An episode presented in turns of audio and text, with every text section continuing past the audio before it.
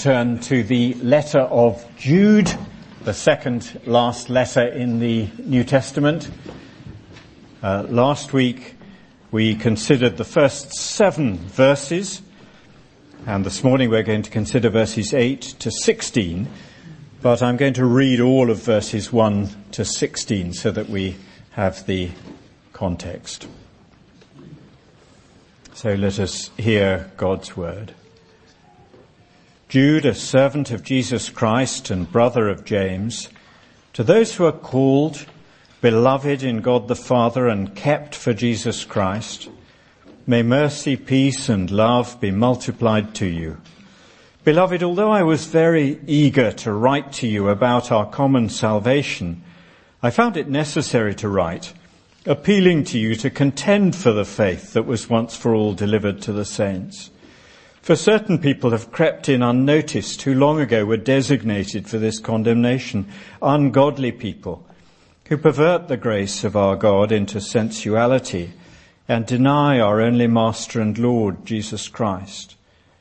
Now I want to remind you, although you once fully knew it, that Jesus, who saved a people out of the land of Egypt, afterward destroyed those who did not believe and the angels who did not stay within their own position of authority, but left their proper dwelling, he has kept in eternal chains under gloomy darkness until the judgment of the great day, just as Sodom and Gomorrah and the surrounding cities, which likewise indulged in sexual immorality and pursued unnatural desire, serve as an example by undergoing a punishment of eternal fire. Yet in like manner, these people also, relying on their dreams, defile the flesh, reject authority, and blaspheme the glorious ones. But when the archangel Michael, contending with the devil, was disputing about the body of Moses, he did not presume to pronounce a blasphemous judgment, but said, the Lord rebuke you.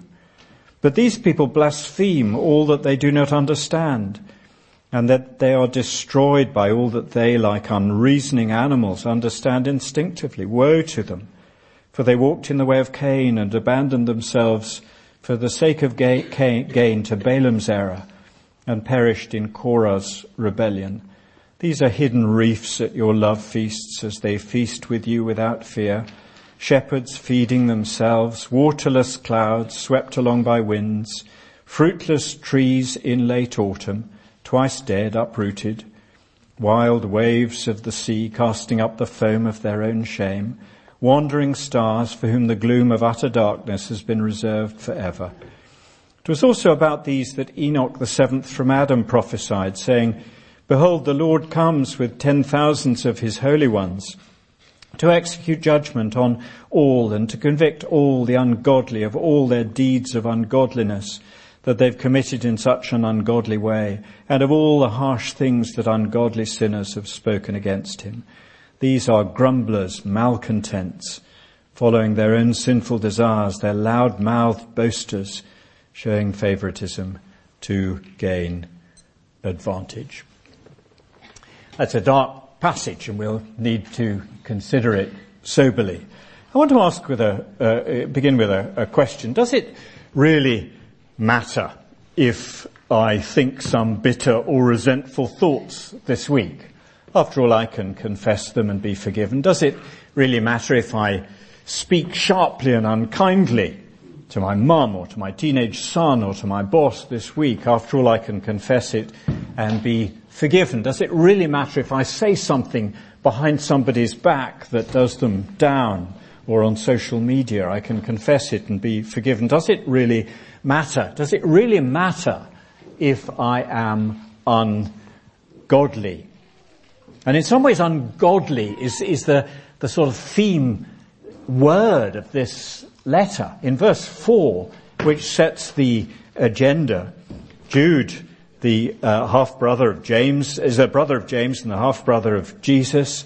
He writes to, to certain churches and he says there are people who've crept in unnoticed, who are ungodly people and they turn the grace of our God into sensuality, life without moral boundaries. They deny our only Master and Lord Jesus Christ. And in, in today's passage, in verse 15, he uses ungodly four times We'll, we'll, we'll come to a little, little bit later, and then he uses it again in verse 18 in next week's passage. They're ungodly. Does it matter? Now, in some ways as a preacher, there are one or two reasons why a preacher might not want to preach this passage. One is that it's, it is really negative. The whole passage, verses 8 to 16, is negative. It's really negative. These are the warnings of love. They have to be given, just as you will warn a child not to do something that will endanger their life. So it's not wrong, it's not a bad thing, but you don't, it doesn't sort of lift your spirits to think, now I'm going to preach a really negative passage. But I am, because it's there.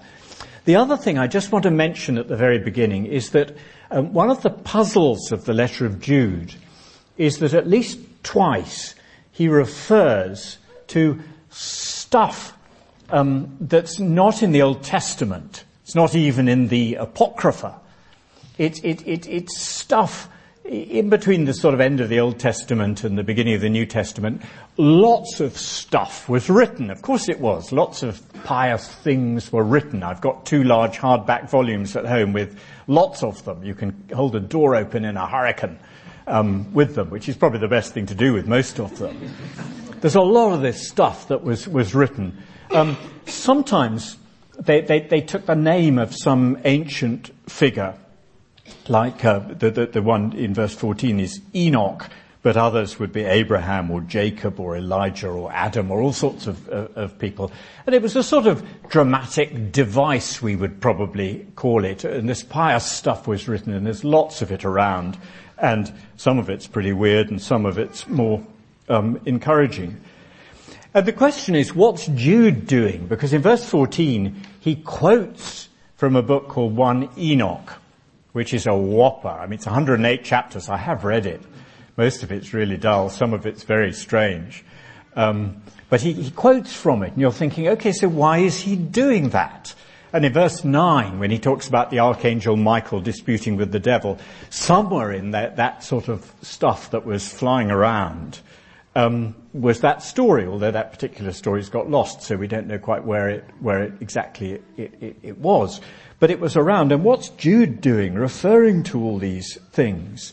And I just want to say a little preliminary word about this so that when we get there, we won't be tripped up um, the first thing is that it seems that Jude's readers, probably Christians from a Jewish background, we don't know for sure, but probably from a Jewish background, they, a lot of them would evidently have been familiar with this stuff. They'd have subscribed to the Enoch podcasts.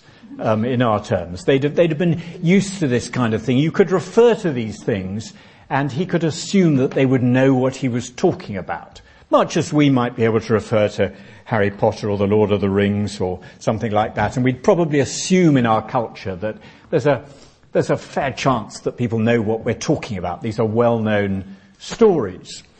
Uh, it may well be that Jude's readers had quite a high view of these things.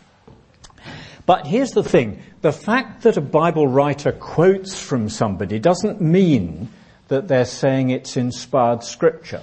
Often in the New Testament you get a formula like it is written or David said or Moses said, in which case the writer is saying this is inspired scripture, this has the authority of scripture. But a number of times New Testament writers do other things. Paul in 2, two, uh, in 2 Timothy, he refers to Jannes and Jambres, who, who feature as as magicians in some of this kind of literature. Um, he quotes in, in Acts 20, Acts 17 and in Titus 1 from Greek poets. In John chapter 11, Caiaphas, the high priest, who is a wicked and evil man, is said to have prophesied when he says something. So the fact that somebody um, quotes, a New Testament writer quotes somebody doesn't mean it's inspired scripture. All it means is that at this point in saying this, they got it right. That's what Paul means when he quotes from some of the, the, the Greek poets. They were right about that.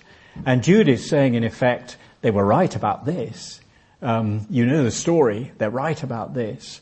So I just thought I'd mention that so that when we get there you won't be, feel um, tripped up. There are other things that can be said. You might want to ask more um, afterwards over lunch or something. So there's two things I want to say from this passage. It's a very dense passage, but I want to say two things. Uh, in answer to the question, does ungodliness matter? Would it matter if this week I do this or that or the other that's ungodly? Um, one, it matters because it destroys us. I'm going to take this from verses 8, 9, 10.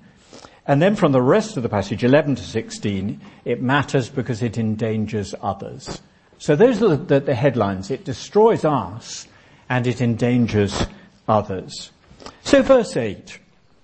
In like manner, that is like the people in verses 5, 6 and 7, the wilderness generation, uh, the angels of Genesis 6, and Sodom and Gomorrah. In like manner, these people, the people who've sneaked in, infiltrated the churches, relying on their dreams, so they're dreamers, they just dream up the stuff that they say and do. These are, these are sort of false prophet dreams. And what, what they do, he says, is they defile the flesh. In other words, they make their bodies and their minds dirty, unfit for the presence of God. They reject authority, which is the authority of our Master and Lord Jesus, and they blaspheme the glorious ones.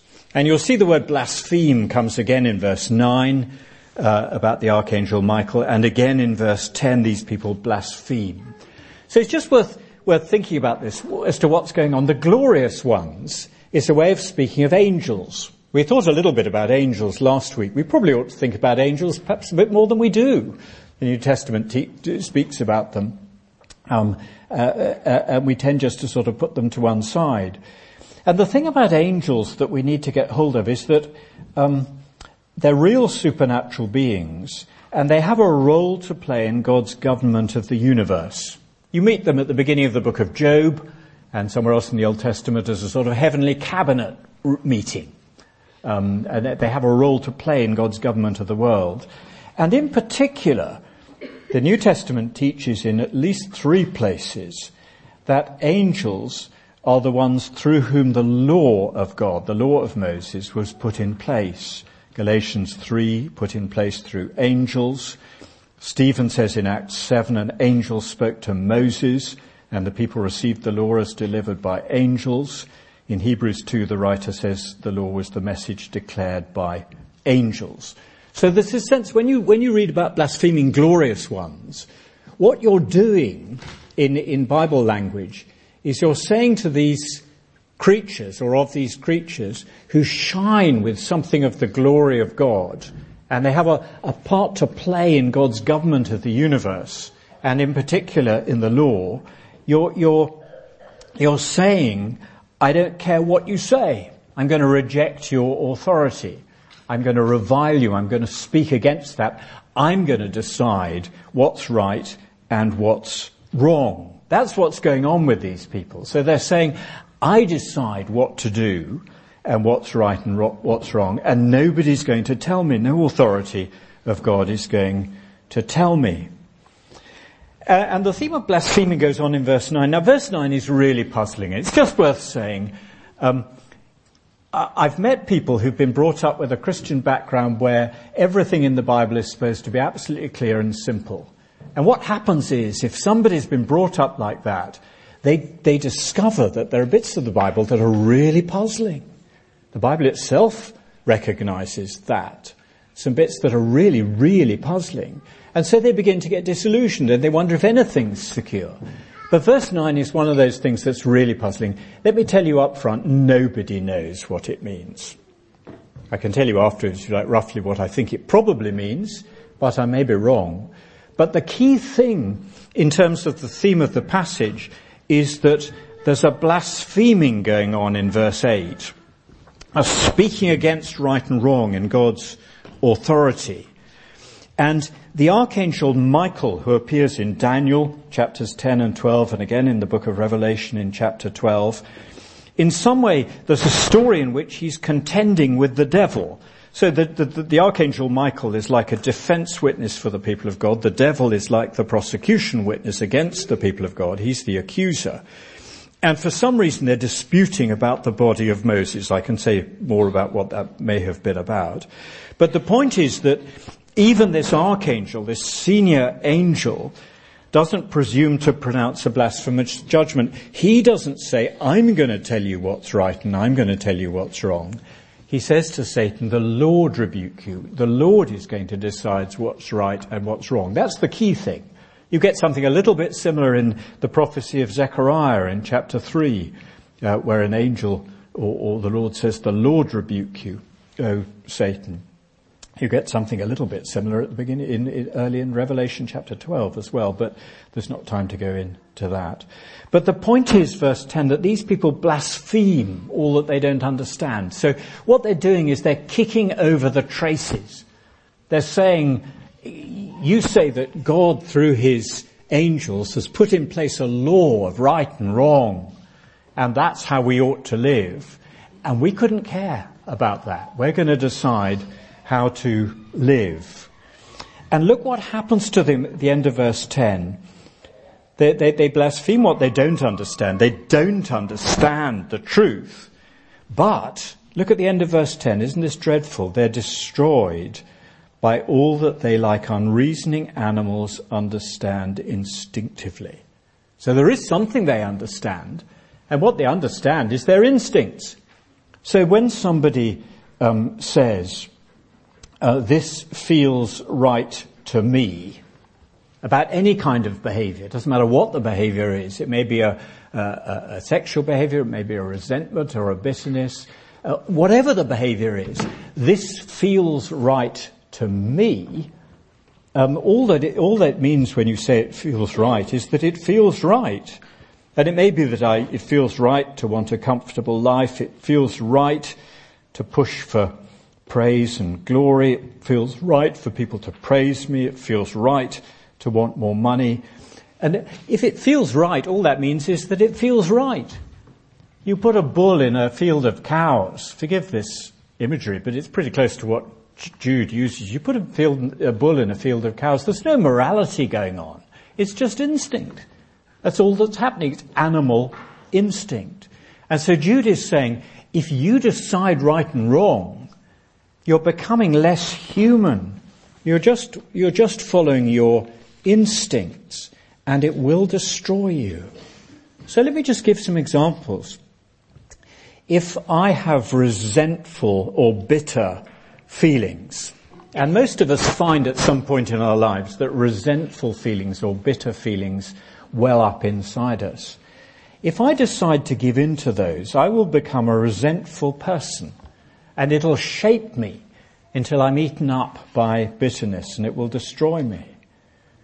Or if someone has a, a very natural desire not to forgive, somebody's wronged you, they've said something, done something to wrong you, and it may be very serious and it may be true that they have, and you decide not to forgive them and you persist in not forgiving them, you say, well, I'm, I am not going to forgive him or her, then you will become an unforgiving person. You'll become a self-righteous person.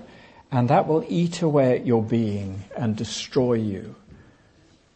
If I give way to covetousness and greed, so I want something, I want, I want, I want, and I give in to that and I become a covetous, a greedy person, and my greed defines me and destroys me. And so the point is that this kicking over the traces that these people were doing in these churches might have been attractive in some ways. You can imagine it might have been e- easily how it might have been attractive in some ways to think I'll, I'll go with them. But Jude says it destroys them. Don't go that way, it'll destroy you. But from verse 11, there's a little bit of a shift of gear. Up to now he's been talking about people who've destroyed themselves. The wilderness generation in verse 5, the angels in verse 6, Sodom and Gomorrah in verse 7. And these people like that, they destroy themselves. But from verse 11 uh, through, I think, to verse 16, ungodliness not only destroys me, it endangers others. And what Jude is going to be saying to us here, and he, he does it with a whole pile of Old Testament stuff and, and simple imagery and pictures, um, is he says, it's really dangerous to be anywhere close to people like that in church. So he starts with three Old Testament examples. They walked in the way of Cain. Cain who murdered his brother, uh, Genesis chapter 4. And Cain becomes the leader, the sort of ringleader of people who are hostile to the people of God. In 1 John chapter 3, you talk about, John talks about people who follow the way of Cain. Cain is a dangerous person to have in a church. Anybody who's Cain-like, and there were people in the churches to which John wrote, 1 John, who were like Cain, following the way of Cain, is dangerous. And then he says Balaam. You can read later Numbers chapters 22 to 25. Balaam is hired as a pagan prophet to curse Israel. He fails. But we discover later in Numbers 31 that he advises the king of Moab, who's against Israel, he advises him, seduce them. I can't curse them, but you get your beautiful women and they will seduce the men into sexual immorality and into idolatry. And that tragically succeeds. You read in Numbers 25 the tragedy as that happens. And so Balaam is a dangerous person to have in church. And then Korah. We had our Old Testament reading in Numbers 16.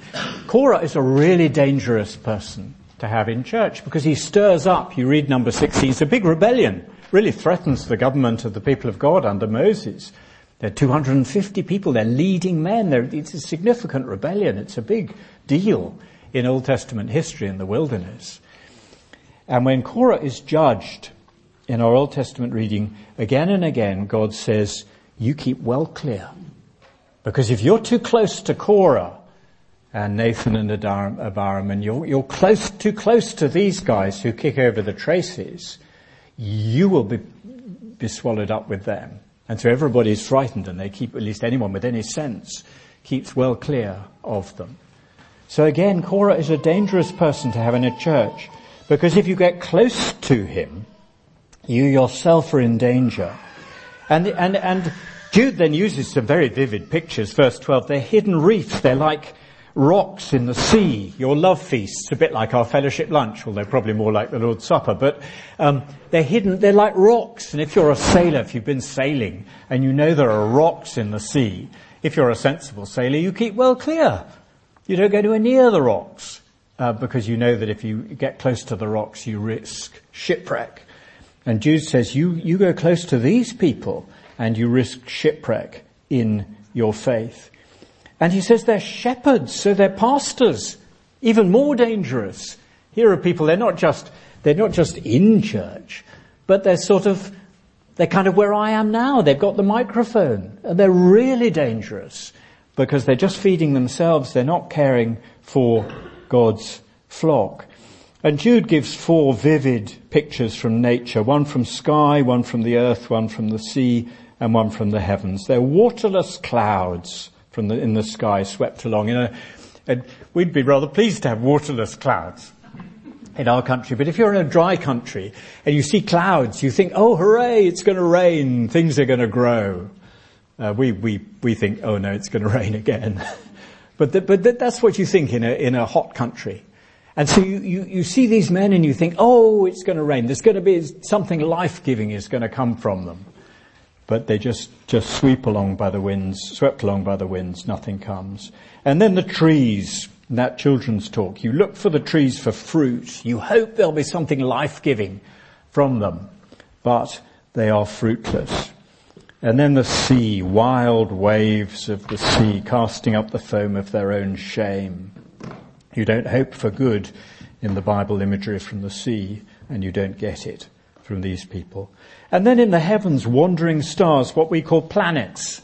Not the fixed stars like the, the, the, the constellations like the Plough or Orion or Cassiopeia, which is about the only ones I know. Um, they're fixed. You can navigate by them. The pole star is where the pole star is. You can navigate by it, and you, you you'll probably be all right. But a planet comes from the word to wander.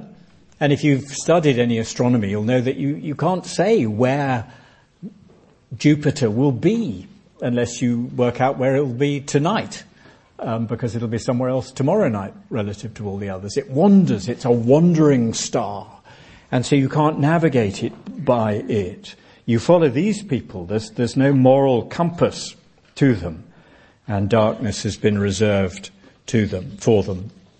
And now Jude takes these words from this old book of Enoch. About these that Enoch, the seventh from Adam, you read in Genesis 5, count inclusively, and Enoch is number seven. And he prophesied, he said, so here are these, these words in this book, 1 Enoch. And it's really a summary of stuff that you get in the inspired Old Testament prophets. You get this sort of thing in Isaiah, Jeremiah, Micah, Habakkuk, Zechariah, probably elsewhere. Look, behold, the Lord comes with ten thousands of his holy ones, there are the angels again, to execute judgment on all, watch for all, and to convict all the ungodly, watch for the ungodly, of all their deeds of ungodliness that they've committed in such an ungodly way, and of all the harsh things that ungodly sinners have spoken against him, all ungodly, all ungodliness, all ungodly sinners, it's all going to end in judgment. So keep clear of them. And then verse 16 to finish off, they're grumblers. Just like the wilderness generation in the Old Testament, they're grumbling. It's all so unfair. There's no point keeping God's law. There's no point keeping God's boundaries of right and wrong. Um, it's a miserable business to do that. Uh, don't grumble. But the thing about grumbling is that it's infectious. You know, if you've got a, a church meeting and somebody starts grumbling, it's only a matter of time before other people join in, isn't it? Do you remember when the, the woman poured that amazing, expensive perfume over Jesus. And Judas Iscariot grumbled. And then you read in one of the other gospels and you find that they all grumbled.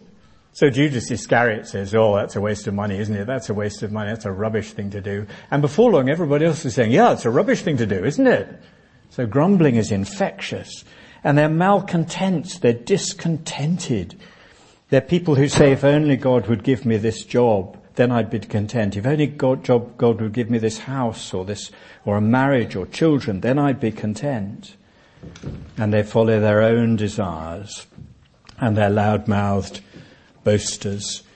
And they're dangerous because they show favoritism to gain advantage. And we could pause on any of these and say more.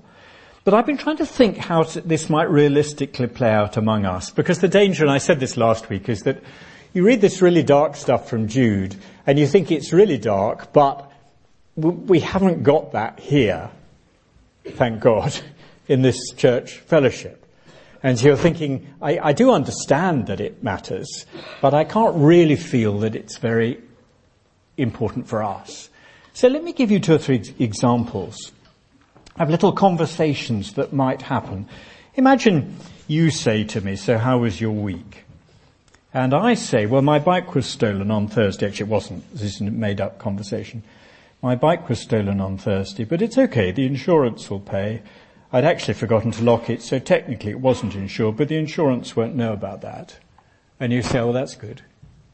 It's just a little snippet of conversation, isn't it? And I've just said, well, I can claim on the insurance, never mind that it wasn't locked. And I let slip that the eighth commandment doesn't matter very much. I can cheat a bit and it's okay. So what happens when I say that to you over fellowship lunch? You begin to think, oh, I sort of respected him. Maybe it doesn't matter very much. Maybe I could do the same. And so you begin to think ungodliness doesn't matter. Or somebody says, my girlfriend and I had a lovely few days away. We shared a room to save money so we could afford it. Oh, that's good, you say. Good that you could afford it. Just little conversation. And they let slip that the seventh commandment doesn't matter very much. And you go away thinking, well, I looked up to him, so maybe it doesn't matter so very much. And so the ungodliness spreads. Or someone says, my boss said some very unfair things to me last week, you know, I really hate her. It's just little conversation, isn't it? It's just a little snippet of conversation. But you're thinking, I, I, I, let slip that the sixth commandment doesn't matter very much. I can hate a fellow human being and it's okay. And you go away thinking, well, I guess that's right. Maybe it doesn't matter as much as I thought it did. And so the ungodliness spreads. Or I say something to you about someone else behind their back and it's not quite true and it makes them look bad. And I say to you that the ninth commandment doesn't really matter very much. And you go away with your resolve to speak truth weakened. I don't know if those are good examples or not, but you can think of the kinds of ways in which little conversations that we have that indicate, they just give, give little evidences that I don't really care about godliness and it becomes infectious and it endangers others. That I think is why Jude is writing so very, very strongly and saying it matters so much. But let me close with something to give us hope. Ungodliness will destroy you or me. Ungodliness will endanger others. But quite wonderfully, Jesus shows us the exact opposite of these people. Everything that these people are in these churches to whom Jude is writing, everything that they are, Jesus is not. They kick over the traces. Jesus submits to the authority of the Father, to the law of God. I was reading this morning's words of a lovely old hymn of Isaac Watts, addressed to Jesus, my dear Redeemer and my Lord. I read my duty in your word, but in your life the law appears drawn out in living characters. Such was your truth and such your zeal, such deference to your Father's will, such love and meekness so divine, I would transcribe and make them mine. Be thou my pattern Make me bear more of your gracious image here. Then God the judge shall own my name amongst the followers of the Lamb. Jesus is the very opposite of these people. Jesus knew and lived and spoke as though ungodliness really matters. He believed that. And Jesus was destroyed. But he was destroyed by our sin, not by his. And therefore Jesus is safe to be near.